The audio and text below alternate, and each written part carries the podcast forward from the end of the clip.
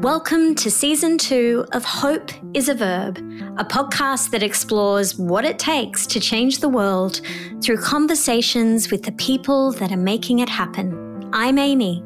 I'm Gus, and these are the unknown heroes who are mending our planet, stitching together a better future, and showing us the best of what it means to be human.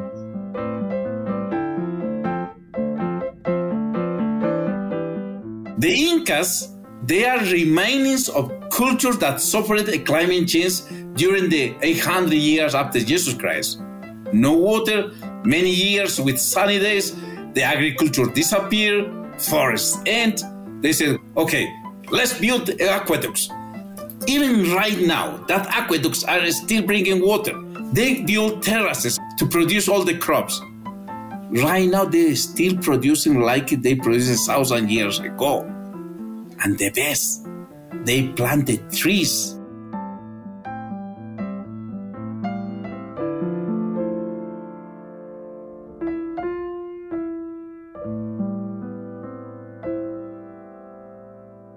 The overlapping nature and scale of the challenges we face as a species today are unprecedented. But it's also true that humanity has centuries of experience to lean on and generations of problem solvers to inspire us. In our rush towards pushing forward, in our excitement about the new, we forget the wisdom of the ancient. And recovering indigenous ancient wisdom is something that Constantino Aucca Chutas, or Tino, as he likes to be called, has dedicated his life to. During his 30 year quest to save South America's highlands, his connection to his Inca heritage has helped him empower thousands of local communities to plant almost 10 million trees. Communities along the Andes are struggling with the very real impacts of climate change fire, droughts, erosion. But Tino's mission to plant millions of the high altitude Polylepis tree is restoring forests, ancient practices, and water supplies. Tino's cloud forests, which may just be the best name for a forest I've ever heard, are proof that sometimes the solutions to our most urgent problems are those with the deepest roots.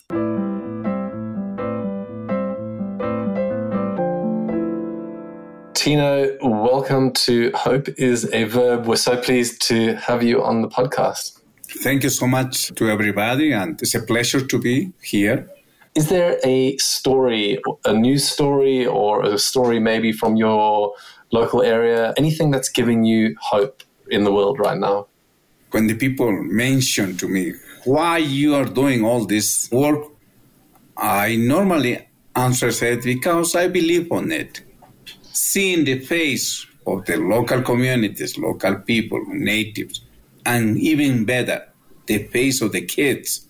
For me, my friend, I cry many times. I, but I cry because I saw the happiness on the face of the kids, or just a single message from the. I promise to my kids, I'm not going to stop in this. I'm going to do everything that is possible to give some hope to this single house that we have, the planet Earth. And I am sure that I can do it. So, this mission that you're talking about is your organization, Acción Andina, which you started 23 years ago.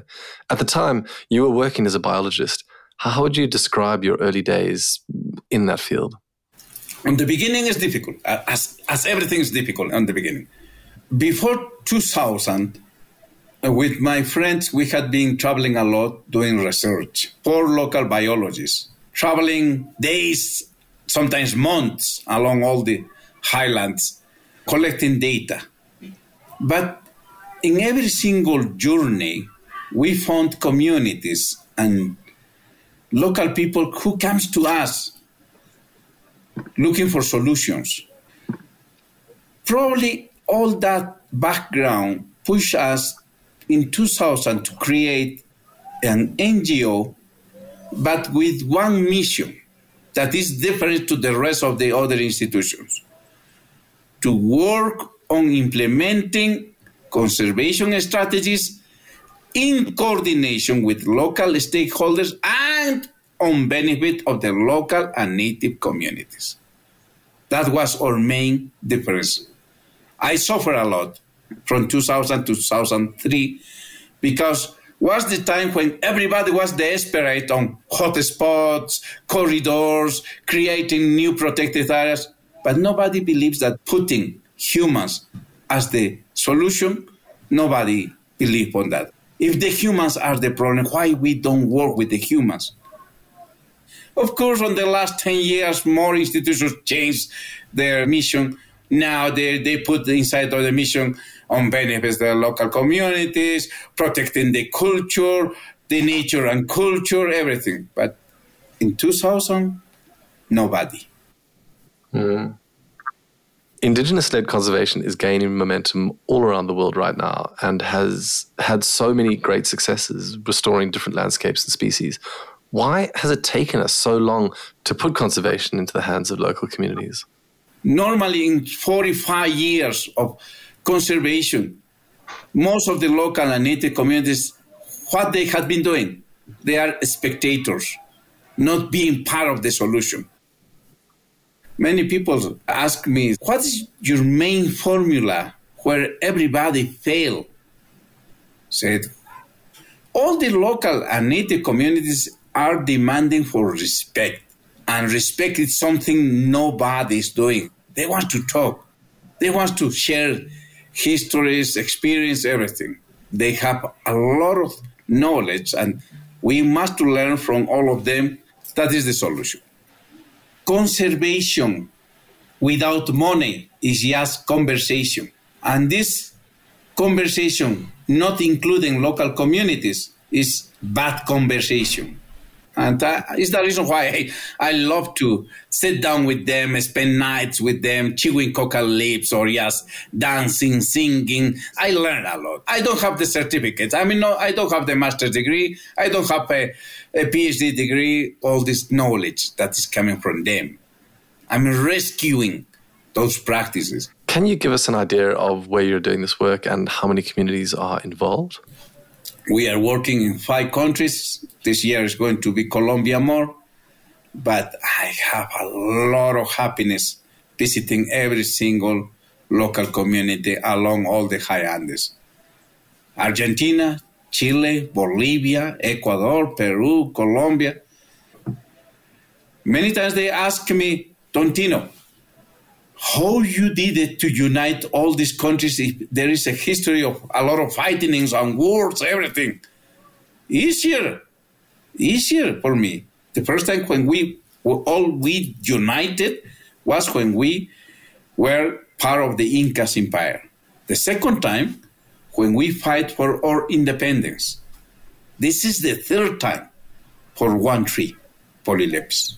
Our programs in uh, ECOAN and Acción Andina is bringing benefits, training, leadership, and there we are pushing them to be part of the solution. They work all together for a common goal. That is that we call the communal work or Aini or Minga, and said, I'm going to use that. I'm going to use that principle. Okay, I'd love to hear more about this principle of Aini Minka. Can you tell us the history of this philosophy and how it translates into the work that you're doing with local communities? The Quechua name is Aini Minga. What does it mean? Everybody in the community is convinced to go and work all together for a common goal. Aini means today for me and tomorrow for you. Minga Minka is the big activities like restoration, planting in a single day 16,000 trees. Okay, it's a communal work, it's a minga. Or let's uh, build a bridge. Okay, it's another minga. Let's repair the, the roof of the communal house. It's a minga. For big activities, it's the minga or minga. But for personal activities, Aini. During the Incas time, there were 12 million Incas. Every year, one town, they offered to the Inca one month of free labor, building terraces, just building houses, bridges, because it's just an honor of being under the Inca's power. In that way, my friend, in less than a thousand years, they built all that thing that now everybody comes to South America to enjoy and see. Terraces, aqueducts, all that magnificent things in only thousand years. Yeah, wow. I mean, Tino, this combination of rescuing indigenous wisdom alongside the forests, this must have a huge impact on the communities you work with. It's just empowering, also, you know, because uh, if you don't give them the opportunity of, of rescuing their heritage and their leadership, we are going to be easier targets for everything. The pressure of the big cities, corruption. But if they are maintaining that uh, organization and the uh, bylaws of the communities that they are carrying from hundreds of thousand years ago, I'm so proud of my heritage and being an Inca descendant. But indigenous heritage, you are going to suffer a lot of discrimination even right now, when I talk with many times with all the leaders that we join around the world, everything, I highly recommend it. Never ever victimize yourselves. No, no more tears, no more things about um, I suffer discrimination, racism, terrorism, politics. Forget it, forget it. Find solutions. United people bring benefits we need leaders. This is the thing. I mean, looking for more leaders. I mean, on paper, you could be mistaken for assuming that this is simply about environmental conservation, but the work you're doing, it's so much more than tree planting, right? It's not just a tree planting, believe me. Yeah. Many people say, ah, this is just another program of tree planting. No, no, no, no, no. When you plant a tree, it's like you are giving birth another child. If you are not going to protect them with monitoring, fire programs, fencing, leadership, micro business, conservation is not just because we want to do a propaganda or scientific articles or being on the main square dancing kumbaya saying no more plastic. No, sorry, that is useless. Take action do it something, teach something. This is not just to cry and say, we are adapting to the climate change. What does mean adapting? Sit down and wait. Every single problem that we are addressing, if we don't take action, it's not going to never be resolved. Even from my speech at the United Nations, when I said, we invite you to abandon your egos and comfort because the planet Earth is demanding for more action. I say that thing. You're not going to believe. From 500 people on the audience, 400 was angry because they feel comfortable being in that chairs with good salaries than not taking action. Only 50 people comes and hug my hand and give me a hug and say, this is the solution.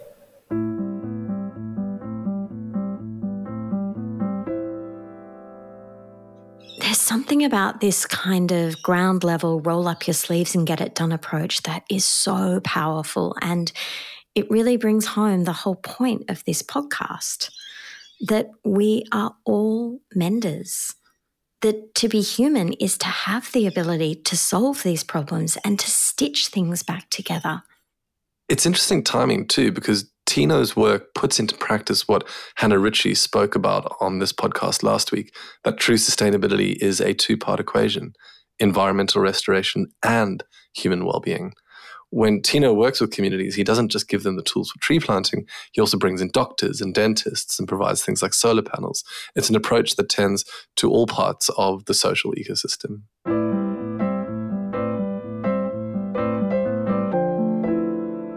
Is there a moment or an event that you can maybe point to in your childhood that led you to do the work that you're doing today?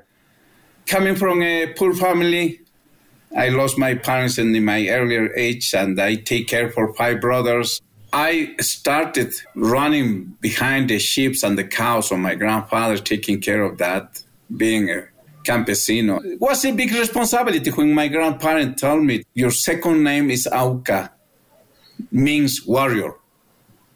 You must to fight for us. Me, being a teenager, I said, Another soap opera. This is not something for me. But life pushes you or drives you to momentums where you are going to return to these specific times and you can say, oh, oh, this is not just a soap opera, this is history. And it's time to do history. Mm. And I returned to them and said, okay, it's time to, to fight. Now, before you started your conservation work, Tino, you trained as a biologist. What inspired you to do this? Uh, I, I want to be honest. I tried three times to become a medical doctor. Why? Being a medical doctor, engineer, or lawyer is the careers that everybody wants because it's money. It's the solution to be not poor. But the second option was biology. And being biologist, uh, I spent more time on the field than at the university. All my holidays, weekend, I spent just in the woods, sleeping there, trying to understand the nature. I cry seeing the birds, deers, even some mountain cats. And I think this is when I found the, the touch with the Mother Earth. I saw the spirits, you know, the mountains for us are the protectors, are the, the spirits of the, the rivers are spirits. The pumas, condors are spirits. Mm. Now, it was this deep connection to nature, Tino, that led you to the work that you're doing today. And at the heart of this work is the Polylepis tree. I would love to chat a little more about this tree and why it is so special. Thank you so much for the question. It's, it's going to help to understand more about how we are succeeding so fast. In five years, we planted 10 million trees. Polylepis trees has different local names, Keunia, Kewina, Kenua. The local name changes along all the countries uh, from Venezuela near to Patagonia. It's one species that only grows on the South American high Andes. It's the highest forest in the world sometimes above 5,000 meters sea level. They grow on rocks, on, on erosion, and high slopes. But when they grow, they are surrounded by other kind of plants and moss. And also around the trunk and the branches of the trees has many skins. Is the reason why it's called polylepis, many skins. All these botanical surrounding the trees works as a mist nets, catching the humid and also the rainwater that comes every rainy season. And the, the moss and the other vegetation works like a sponge, catching all the water that later they are going to go slowly to creating the new rivers and, uh, of course, bringing the water that everybody's waiting down the valley as part of your work, you started an annual Polylepis tree planting festival called Queuña Raymi. I'd love to hear more about it. We come from a heritage where the main principal party or celebrating during the Inca times the Inti Raymi, the festival of the sun. But when we started to plant the Keunias or these polylepis trees, they said, why don't we call Queuña Raymi? People happy, everybody happy. Going up of the mountain, walking like a three hours to put the plants, bring life, because every single plant is new life. We have volunteers, we have everybody. Everybody comes happy. I attend to the COP meeting in Lima in 2014 and not seeing any results after wasting more than 90 or 98 million dollars on that meetings. For that reason, many times I said, you're waiting for the COP meeting number 500 and recently you are going to resolve the climate change problem? I get back to Cusco uh, and call to my friends, let's show that the Queuña Raymi is, is the solution to these climate change problems. You are not going to believe. In a single day, we planted 57,000 trees and we showed that this is the solution. Hmm. Wow. From that time, it started to become popular and popular and popular. That's the thing. We didn't we didn't just receive any master class. We only rescue what works during that time, during, during the Incas time. We are reviving that culture, and it's working. You've been doing this now for more than half a lifetime. What is the most important lesson that you've learned? The best lesson was during the COVID time. Trying to help to my people on the highlands, I caught the pneumonia, and after that pneumonia was COVID. I was so close to die. Hmm. But my mentality was, what's going to happen in the future if I die? I called to my kids and uh, Sebastian, the youngest one, and I asked him if I'm allowed to die. And the answer was, I think, the best medicine that I received in my life. He said, no. But I said, I already planted 3.5 million trees. That is not enough. And he said, no, that is nothing. But Sebastian, please, I created more than 16 protected areas. Okay, that is nothing. No, no, no, no, no, Sebastian, please. I, I provided thousands of jobs, benefits, everything. Yes, but it's nothing. Probably it's for them, but for us, nothing. Because I'm in understanding that the things that I did still needed to be more. Because these young people, the young people never ever are going to have the simple way to measure what we needed. What the kids are going to receive it from us.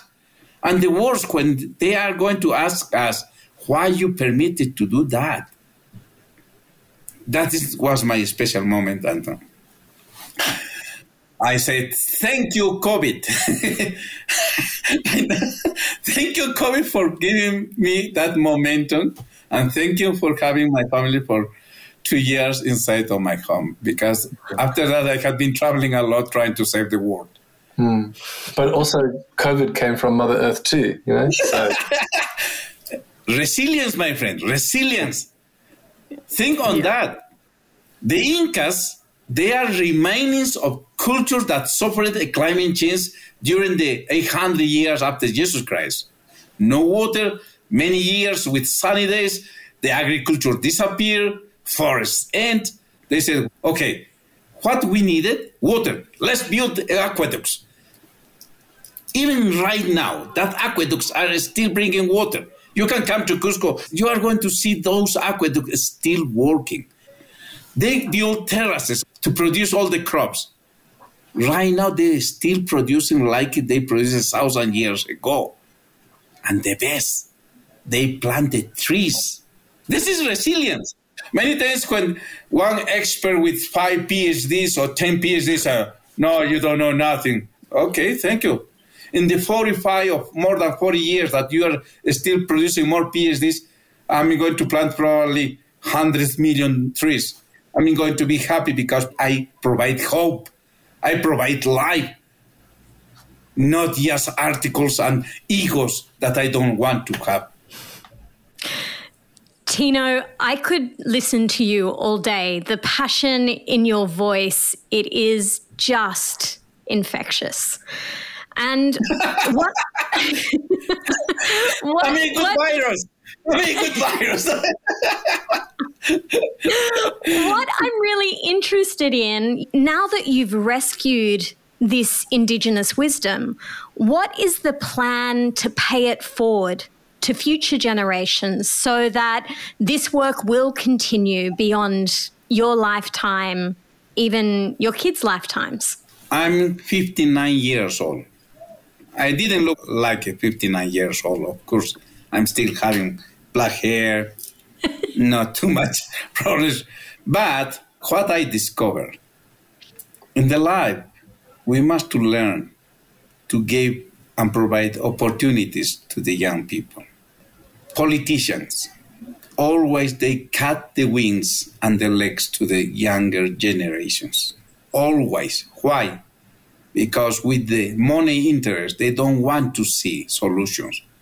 They want to see slaves, idiots, or blind persons.